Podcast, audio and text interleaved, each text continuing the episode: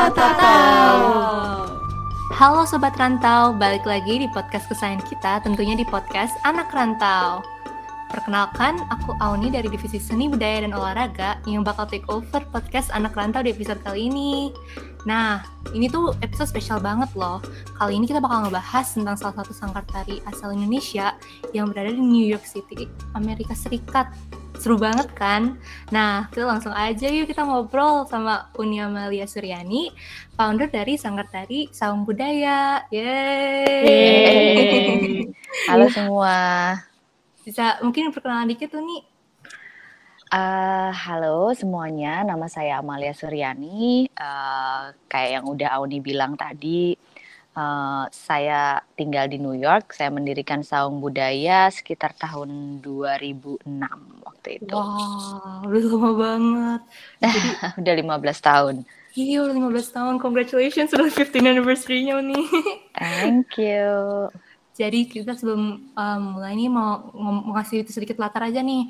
Jadi Saung Budaya itu udah banyak banget performance-nya. Kalian kalau misalkan ke New York City dan bertemu sama keluarga uh, Indonesia di sana, pasti udah banyak lah yang tahu sang budaya. Nah, yeah. kita tuh banyak performance, banyak performance nih. Kita mungkin list some of some of the places, tapi untuk lebih lanjut bisa kalian check over ya ke social media sang budaya. But some of them are like Toronto Indonesian Street Festival, acara kajara regular KJRI di New York, pernah perform juga as the first Indonesian dance group on Jacob's Pillow Dance Festival loh. Dan mereka tuh sering banget uh, ikutan kayak uh, dance festival on the streets gitu dan it's so crazy back there. Jadi kalau kalian interested bisa langsung aja lihat ke websitenya Sang Budaya atau ke Instagram Sang Budaya ya. Jadi uh, Uni kita mau mau makin mendalami nih Sang Budaya kan kalian udah 15 tahun. Nah mm -hmm. pas 2006 itu Uni gimana sih kepikiran bisa bikin sanggar tari apalagi di New York gitu? Uh, jadi awal di waktu itu Uni mm-hmm. uh, datang ke sini kan, terus mulai uh, ketemu sama masyarakat Indonesia yang tinggal di mm-hmm. uh, New York, kayak Auni dulu kan juga di sini. oh, ini bekas murid nih, former student. Iya pelatih aku nih. Uh, ya jadi waktu itu Uni lihat uh, anak-anak Indonesia yang second generation ya, yang orang tuanya uh, hmm. orang Indonesia gitu, tapi mereka lahir dan besar di sini, mereka tuh udah nggak ngomong bahasa Indonesia lagi, terus iya. mereka ngumpul-ngumpul sih tetap ngumpul-ngumpul ya, tapi kayak mereka nggak suka makanan Indonesia, mereka nggak oh, tahu iya. apa-apa. Ya, jadi terus Uni mikir, hmm, uh, apa namanya? Coba nih kalau dikenalin lewat uh, tarian gitu, bisa masuk nggak gitu Awal-awalnya hmm. sih sesimpel itu sih tujuannya untuk mengedukasi anak-anak ini tentang Indonesia melalui tari sama musik ya. Tapi terus uh, berlanjut dari situ, kayaknya anak-anak ini uh, apa namanya merasa terikat gitu. Mungkin karena mereka perform nggak oh, cuma oh. untuk komunitas Indonesia aja, mulai uh, tampil untuk keluar ya, kayak di museum kayak gitu kan. Jadi hmm. mereka punya rasa apa uh, pride sendiri, proud sama budayanya gitu kan. Bahwa setiap habis perform orang tuh uh, apa appreciate banget kan gitu. Mereka mm-hmm. sampai nanya-nanya segala macam tentang Indonesia gitu. Jadi kayaknya uh, anak-anak ini jadi semakin uh, terbangun rasa kecintaannya terhadap Indonesia gitu. Jadi ya, wow. ya awalnya dari situ aja sih sampai terus berkembang kita jadi mau nggak mau jadi ujung tombak bantu mempromosikan budaya Indonesia kan dengan tampil mm-hmm. di museum, tampil, ngasih workshop ke sekolah-sekolah kayak gitu. Ya jadi berkembang aja tujuan yang awalnya sangat simpel untuk mengajarkan anak-anak Indonesia jadi mempromosikan dan mengedukasikan budaya Indonesia ke masyarakat Amerika. Wow, noble banget ceritanya. noble. It's, noble. It's, it's inspiring mendengarnya. Tapi dari banyak yang anak-anak yang kecil yang Uni dulu ajari itu sekarang udah banyak yang juga udah ikut uh, pasarnya kayak grow with sang budaya kan? Udah kakak yeah, yang yeah. dari uh, Ya, ada anak-anak yang dari awal sang budaya dibentuk dan akhirnya mereka sekarang jadi uh, apa namanya tim manajemen gitu. Nggak oh. mungkin kan Uni yeah. kerjain sendiri gitu karena saung budaya itu bukan orang suka salah persepsi saung budaya itu unik nggak saung budaya itu tim saung budaya itu uh, ada beberapa orang yang bekerja di balik layar walaupun itu bukan hmm, hmm, pekerjaan hmm. utama mereka ya gitu tapi karena kecintaannya tadi rasa self belonging ke saung budaya udah menjadi bagian uh, hmm. mereka merasa menjadi bagian keluarga saung budaya jadi uh, mereka jadi uh, protektif dan dan pingin hmm. saung budaya untuk maju terus gitu. Ada yang ngurusin bagian klien, ada yang ngurusin email gitu kan, ada hmm. yang ngurusin promosi sosial media sekarang zaman zaman Ya kalau uni semua mana ngerti kan gitu. Harus butuh darah muda. Betul nih. Iya saya waktu aku di sana juga aku ngeliat kayak mereka walaupun timnya bisa dibilang kecil cuman is very close knit gitu ya terus udah karena udah mungkin bertahun-tahun bareng mereka semua they really have the sense of kayak belonging gitu kayak uh, I guess you could say ya tadi protektif itu soal samudera I think it was really nice to be in that like surrounded by those type of people gitu selama di sana tapi yeah. Nah, nih kan tadi udah mention nih udah offer classes and workshops ke apa the various different schools and places. Nah, kalau Sang Budaya sendiri, how do they teach their students? How would you say like Sang Budaya as a Sanggatari um, teaches and use what methods do you guys use in teaching your students uh, tarian-tarian ini gitu? Hmm, kalau ditanya what method, uh, simple aja sih sebetulnya gitu. Mm-hmm. Karena tarian Indonesia itu kan kalau di sini uh, walaupun kita semua grupnya orang Indonesia ya, tapi kan mm-hmm. nggak mm-hmm. semua anak-anak ini anak-anak yang tahu tentang tarian Indonesia kan gitu. Mm-hmm. Beda sama Auni yang datang dari Indonesia atau sekolah di sini. Jadi udah mungkin terbiasa. Tapi kalau untuk anak-anak yang besar dan lahir di sini, uh, kosakata, uh, kosa gaya, gerakan-gerakan tarian yeah. itu kan nggak uh, familiar buat mereka. Jadi mm -hmm. metodenya ya dibuat sesimpel mungkin. Yang penting mereka suka dulu. K kayak seperti buat anak-anak kecil ya, yang anak-anak kecil gitu. Ya Uni mau nggak mau kayak bikin tarian-tarian uh, yang mudah, yang musiknya energetik gitu. Nggak bisa ngajarin pertama terus dikasih ke Jawa Bali hmm, gitu kan iya, yang complicated. Hmm. pasti langsung pada mundur gitu karena itu teknik banget kan. Makanya kenapa Uni kayak pertama-tama ngajarnya kayak Aceh gitu kan hmm, yang hmm. kayaknya uh, encourage anak-anak untuk belajar gitu kan karena challenging satu tapi gerakannya sebetulnya kalau dipilah dipecah satu-satu satu persatu step by step itu nggak complicated kan bukan kayak. Jawa yang ada ukel ada sindet segala macam kayak gitu kalau kalau Aceh kan yang penting kekompakan uh, dinamik energinya sama gitu kan dan mereka mau pelajarin step by step gerakan pasti mm -hmm. mereka bisa gitu jadi kayak gitu sih nanti. Jadi kayak ada tahapan-tahapan sama lah kayak belajar balet kan pasti ada beginner, intermediate, iya. advance kayak gitu ya sama kita harus pertama yang penting hook anak-anak ini untuk suka dulu sama tarian Indonesia. Habis itu baru challenge mereka ke tarian yang wow. lebih sulit kayak gitu kan. Seru banget. Uh, pasti buat mereka juga itu kayak challenge sendiri kan kayak oh mau ikutan kelas yang lebih susah nih atau mau ikutan uh, dance lebih susah harus bisa pass this dance first gitu kan jadi ngeliat kakak yang udah lebih jago atau kakak yang udah uh, quote unquote uh, upper level gitu kan jadi mereka juga ter, uh, ter terinspirasi untuk kerja lebih keras gitu kayak ya hmm. sama pentas sih pentas oh, itu selalu pentas. pasti me, hmm. apa ya lebih mengencourage anak-anak ini lebih happy lah mereka kan kayaknya mm -hmm, wah bisa pentas gitu kan uh, bisa orang. tampil nunjukin tarian Indonesia ke I mean Auni punya experience itu juga kan beda mm. antara nari di depan orang-orang uh, luar sama orang-orang Indonesia kan gitu. beda, Kayaknya uh. mereka appreciate banget gitu kan. Kita mau nari apa aja mereka pasti terus terakhir kadang mereka approach langsung ke kita habis show gitu kan. Oh, iya. tanya tariannya tentang apa, kenapa kostumnya begini kayak gitu. Jadi itu juga sebetulnya nilai tambah. Jadi anak-anak ingin belajar lebih kan nggak cuma tarian tapi juga sejarah dan latar belakang tarian dan tentang hmm. Indonesianya kayak gitu.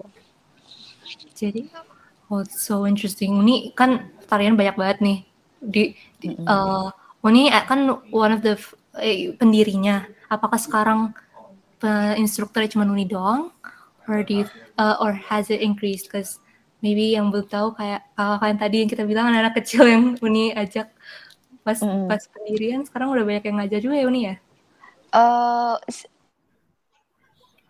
anak kelas anak-anak gitu kan hmm. Uni rekrut uh, dari senior saung budaya untuk bantu hmm. ngajar tapi sekarang juga ada kebetulan ada uh, penari dari Indonesia juga yang pindah wow. ke sini kan jadi uh, bantu ngajarin tarian-tarian lain gak cuman Uni aja gitu cuman ya karena pandemik ini kan kita belum ada latihan uh, reguler lagi Mm-hmm.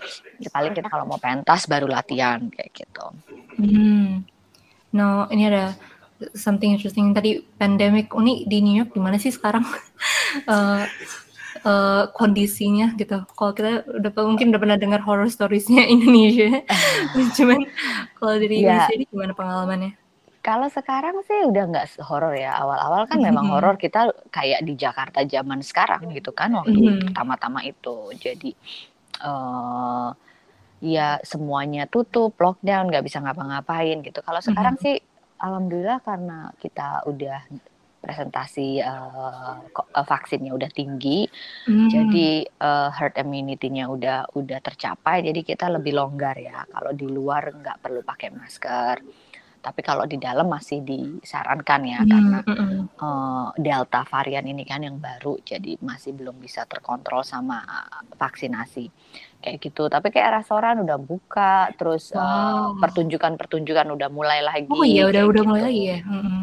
Ya udah mulai uh, masih yang uh, outdoor sih gitu kayak hmm. di park apa segala macam tapi ini kan nanti sebentar lagi Broadway udah buka kan sama City wow. Center juga udah buka Lincoln Center juga Lincoln akan Center, buka ya. hmm. juga uh, uh, September ini jadi mungkin nggak tahu nanti gimana regulasinya mungkin uh, di limit kali ya nggak se hmm. nggak full house mungkin cuman 50% kayak gitu masih belum belum hmm. uh, jelas juga untuk yang indoor.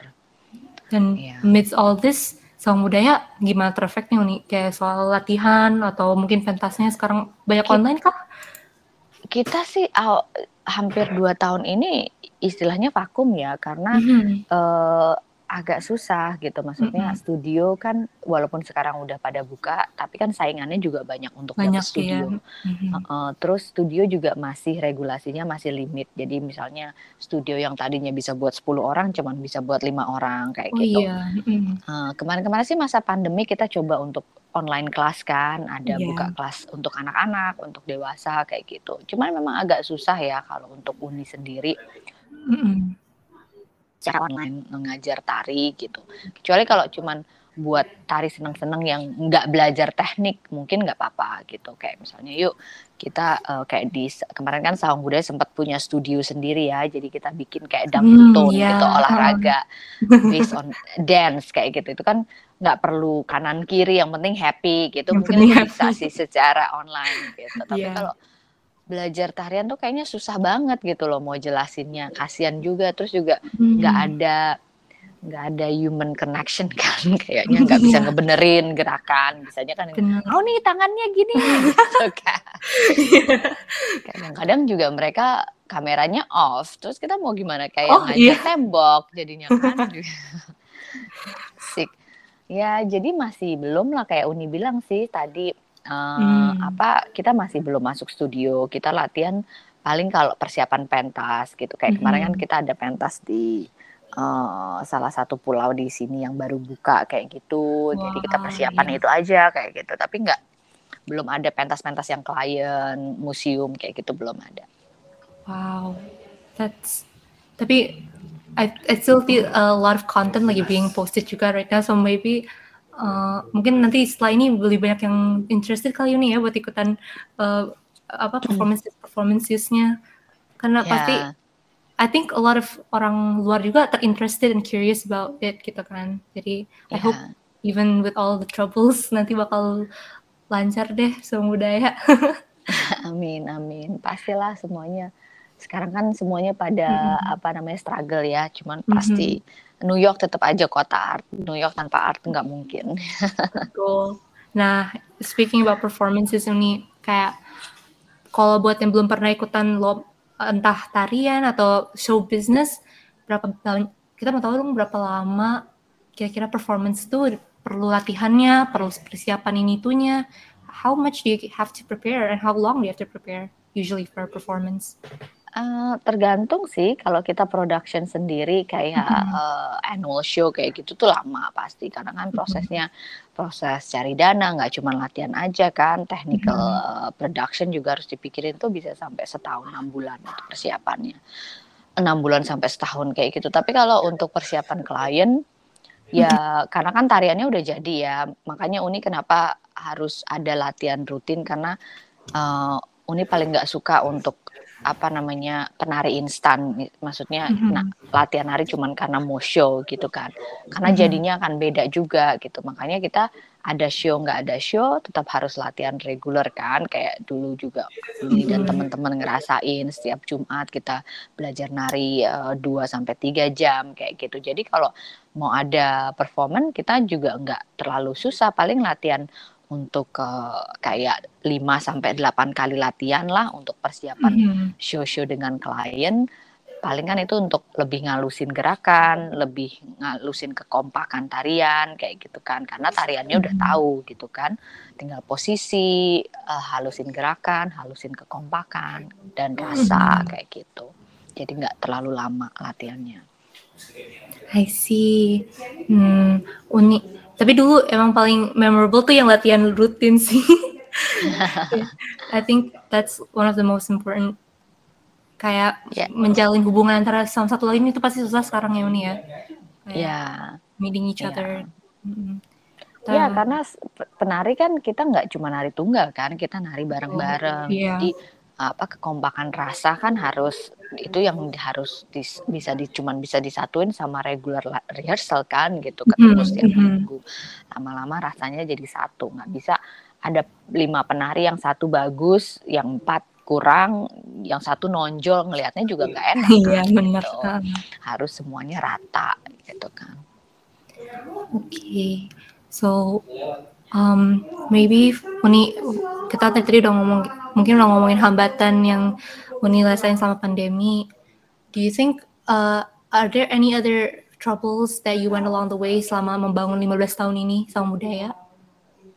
Hmm. Uh, trouble mungkin enggak ya, cuman kalau uh, kesulitan-kesulitan ya banyak lah maksudnya kayak mm -hmm. pertama-tama ngajar uh, ya especially in the beginning karena kan kayak ngajarin anak-anak Indonesian American ini kan juga nggak susah karena sesuatu yang baru buat mereka. Hmm. Kenapa mereka hmm. harus belajar sesuatu yang complicated gitu kan? Mereka lebih senang untuk hip hop kayak gitu.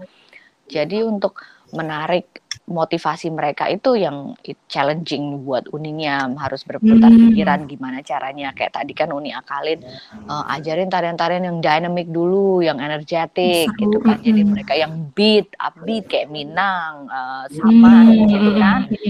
Kayak gitu. Terus challenge uh, keduanya mungkin ya funding kan karena kita self funding. oh, kayak Oni bilang kan gitu. Kita biasa tampil uh, kita charge klien uangnya kita tabungin jadi uang bersama. Jadi untuk kalau misalnya pentas-pentas yang klien nggak bisa bayar kita masih bisa perform kan untuk beli kostum untuk apa namanya makan bareng-bareng kayak gitu. Iya. Yeah. ya funding.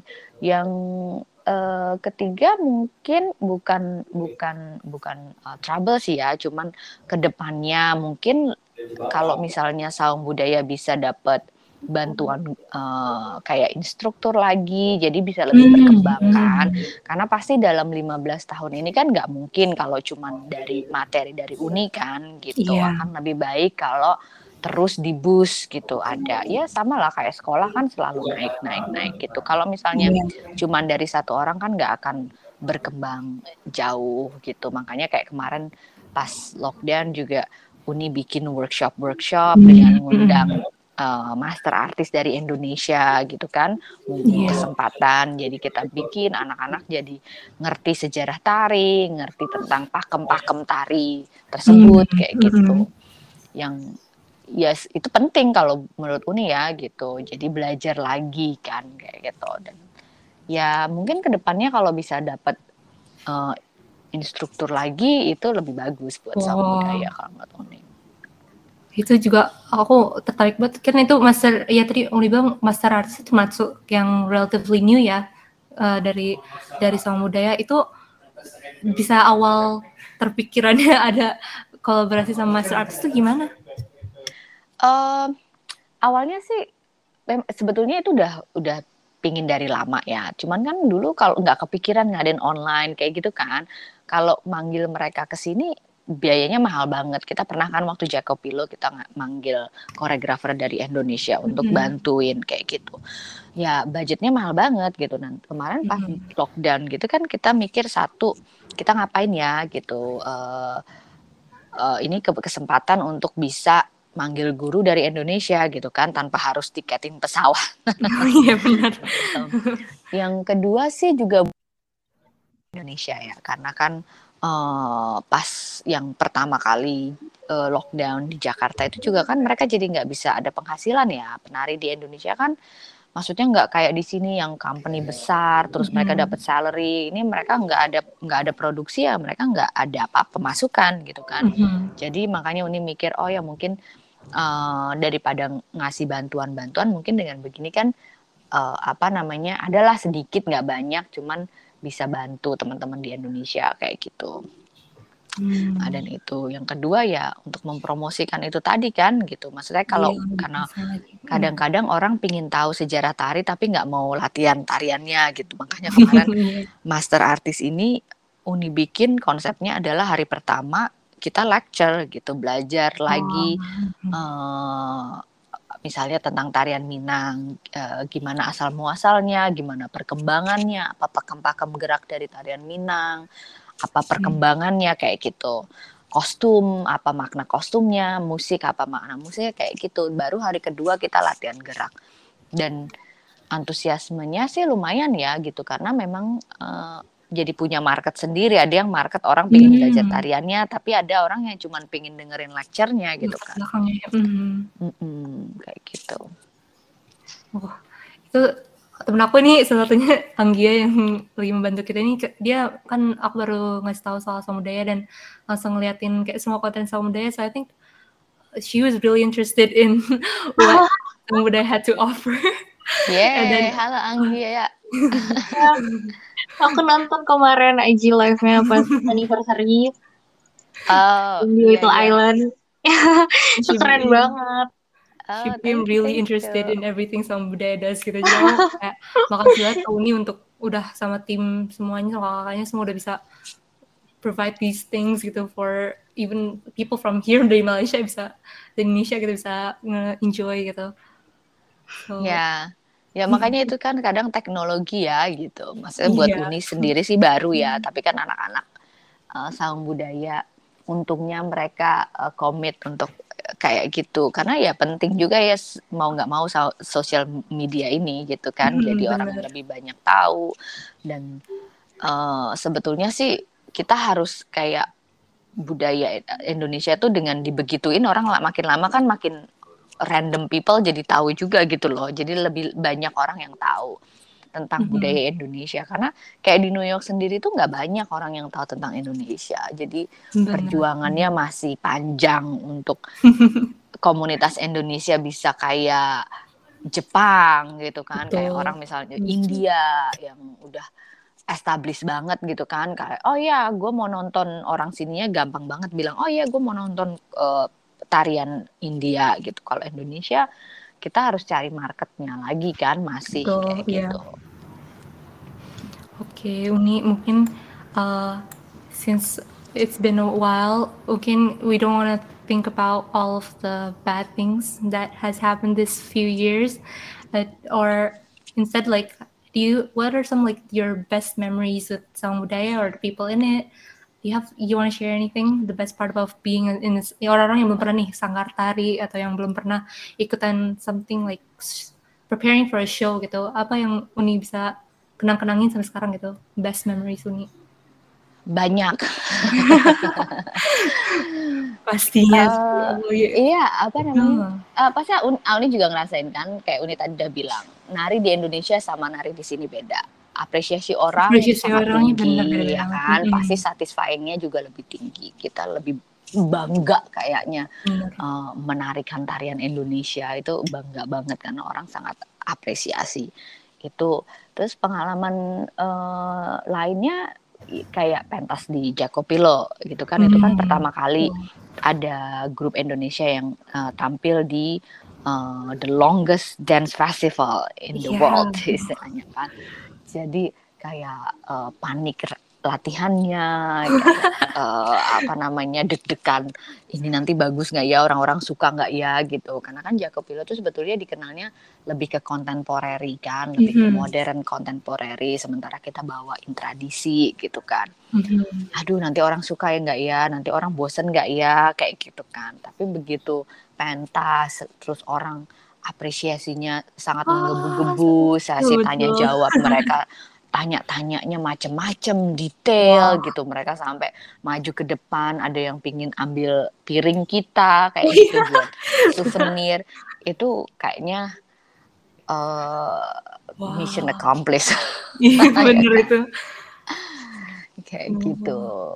ya ya itulah. Terus juga kayak anak-anak yang tadinya latihan narinya karena dipaksa-paksa orang tua sekarang udah jadi udah lulus kuliah terus uh, apa namanya mereka malah mendedikasikan dirinya untuk ngambil program ngajar di Indonesia kayak wow. gitu itu dan mereka bilang ya I inspired karena di Isang Budaya, belajar tarian Indonesia, Uni suka cerita tentang Indonesia, that's inspired them buat giving back to Indonesia, ngajar di pelosok-pelosok di Indonesia. That's like you know achievement kan, nggak cuman harus nggak yeah. cuman harus uh, uh, achievement di tarian gitu. Kayaknya oh. itu lebih misi Uni memperkenalkan budaya Indonesia ke anak-anak Indonesia Amerikan ini tercapai banget gitu loh mereka mau kembali ke Indonesia nggak for good sih maksudnya untuk memberikan yeah. ilmunya gitu kan ada sharing beberapa yang yeah. ya kayak ngambil program balik ke Indonesia buat ngajar bahasa Inggris kayak gitu kan wow. it's something uh -huh. it's really it's almost as if it's a domino effect gitu ya jadi kayak dari yeah. ini belajar dance doang padahal ya sounds yeah. bisa dibilang dance doang gitu cuman akhirnya bisa feeling the enough pride for their country to actually want to come back gitu ya. Dan re I guess re get touch with the, their roots yang mungkin mereka hilang. Sekarang kan anak yang baru udah pindah lama situ susah ya nih ya? Ya ya itu reconnect them kayak gitu ya. Makanya kayaknya itu sih lebih lebih kayak tercapai misinya sih dibandingkan hmm. ya kan. Ya sekarang apa ya alhamdulillah sekarang Saung Budaya udah punya nama lah ya gitu di di New York untuk nampil-tampil di di tempat-tempat yang prestisius. Tapi kan itu yang sebetulnya awal asal muasal kenapa Uni bikin saung budaya dan Betul. I think that's accomplished. Congratulations for all the accomplishments, accomplishments Uni. Jadi suka dengarnya. Jadi Uni ini kita mungkin it's nearing the end and mm -hmm as aku kan divisi seni budaya sama olahraga ya. Jadi mm-hmm. uh, one of our missions is always to spread cultural aware awareness about cultural and like Indonesian background to apalagi kita sebagai mahasiswa yang di Malaysia yang cuma neighbor neighbor padahal kita cuma sebelah mm-hmm. doang. Kita share pun, the culture. Makanya mau share the culture gitu. Mungkin menurut ini kena kena uh, apa sih pentingnya gitu kayak kita untuk share budaya Indonesia walaupun bisa dibilang cuma selangkah dari rumah gitu. At, uh, apa yang bisa kita lakuin juga sebagai mahasiswa atau mungkin young people as Uni lihat udah face to face and hands on working with them gitu. Could we have a bit of your intake and input?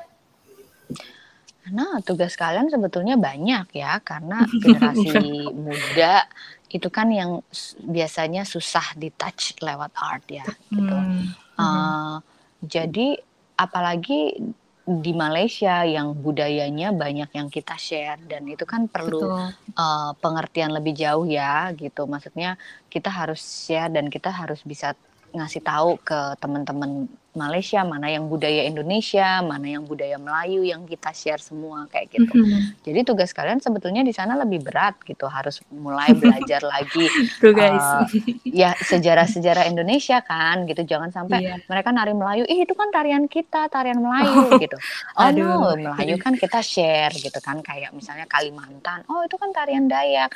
Nah, tapi mereka juga punya Dayak. Tapi kalau misalnya mereka nari Bali misalnya kan, Mhm. oh guys that's ours nggak mungkin uh, itu uh, Malaysia karena dari letak geografis, Oh, dari iya. si- letak history gitu kan.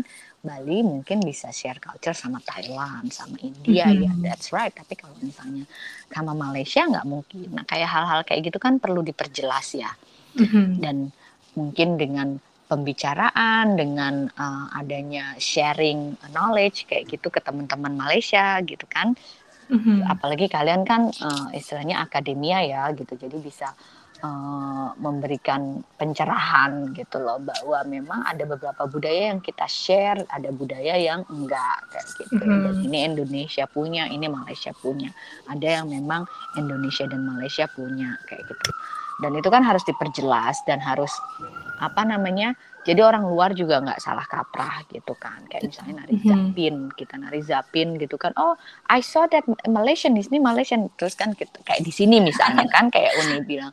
Kita bilang oh enggak karena zapin itu memang datang lewat merchant kan gitu. Jadi Mhm. ada mereka mereka transit di Malaysia ada zapin Malaysia zapin Johor kan ada Mhm. zapin yang di Indonesia di Riau gitu ada juga zapin di Singapura kayak gitu karena kita share budayanya kayak gitu jadi memang apa ya mungkin tugas kalian ban- sebagai duta Mhm. bangsa di Mhm. Malaysia untuk memperkenalkan Iya. Oh iya dong ya kan Betul. Mungkin hal-hal gitu kan suka sensitif ya Uni ya. Tapi emang itu in essence what we should be doing gitu kan ya. As Ya, ad- ya it's sensitif tapi kan gimana cara kita untuk me- mengolahnya meng- gitu. Maksudnya tuh. kalau ni- kita bisa kayak bikin diskusi-diskusi informal, casual Hmm, kayak gitu mhm. kan. Yang apa namanya? Apa yang kalian tahu, apa yang kita tahu begini. Justru malah asik kan kayak gitu yang oh iya kita juga punya zapin loh gitu. Zapin kita begini-begini. Nanti mereka oh ya kita ada zapin zapin kita begini. Oh ini loh persamaannya zapin Malaysia sama Indonesia. Oh ini loh perbedaannya zapin Malaysia dan Indonesia. Jadi Hmm. bisa bikin kayak gitu. Itu sebetulnya yang uh, agak kurang kan di di uh, apa namanya sistem Indonesia. Kita nggak Iya. pernah mau kayak kolaborasi sama negara lain gitu bahwa Iya. untuk melihat dan ya sebetulnya nggak apa-apa untuk membahas persamaan dan perbedaan kayak gitu Mhm. ya Oh, wow. Itu insightful banget tuh untuk teman-teman kita di Malaysia dan Indonesia bisa dengar ya kita we have a mission for ourselves. yeah you can do it guys Well, thank you so much Uni udah ngasih sama-sama apa insightful look. Um, maybe my uh, last outtake in this. Do you see a vision for yourself and Budaya for the next 10 years? eh masih sama sih mimpi kita pinginnya sama budaya nggak cuma Mhm. sebagai dance group tapi sebagai art center sebagai seperti namanya saung budaya rumah budaya pinginnya saung budaya bisa jadi eh, jembatan antara artis Amerika ke Indonesia atau artis Indonesia Mhm. bisa lebih eh, gampang aksesnya untuk eh, dinikmati sama orang-orang Amerika gitu loh pinginnya seperti itu kita bisa bridging antara dua negara ini kayak gitu Wow. And I think by the progress that Sang Budaya is right now and your uh, terkenalnya Sang Budaya sekarang di New York, I think that can be achievable. So I really hope everything goes well for you, Uni, and for everybody there. Salam-salam juga. Amin. Buat kakak-kakak yang di sana. So I think Pasti. Um, maybe that's it for today, Uni. Thank you Thank so you, buat Makasih semuanya. Ya, udah sharing makasih. Permias. Kalian namanya Permias atau PPI? Uh, PPI kalau kita Mhm, Persatuan Makasih PPI Malaysia. Good luck. Makasih juga Uni. Sama-sama, sama-sama. Semoga bermanfaat ya sharingnya. Bermanfaat banget, makasih banget Uni. So, sama-sama. Mungkin. Setelah ini jadi uh, kalian buat yang masih curious soal apa pun yang terkait sama sama budaya or you want to see maybe one day you'll have the the experience of going to New York and want to be involved. Uh, once again jangan lupa look for Sambudaya's social medias and websites. And Uni pasti will always uh, be on there if you guys are interested in looking at her too. but, um, anyways, uh, I would like to thank makasih banget hari ini studio dari PPUM udah mengundang aku sebagai takeover podcast anak rantau di episode kali ini. Uh, udah belajar banyak banget, ternyata susah ya jadi podcast uh, speaker, but I really learned a lot. So thank you so much for everybody. Dan untuk divisi-divisi lain, ayo kita take over ini podcast. Oke, okay, makasih untuk semua. Dadah, until next episode. Bye. Bye.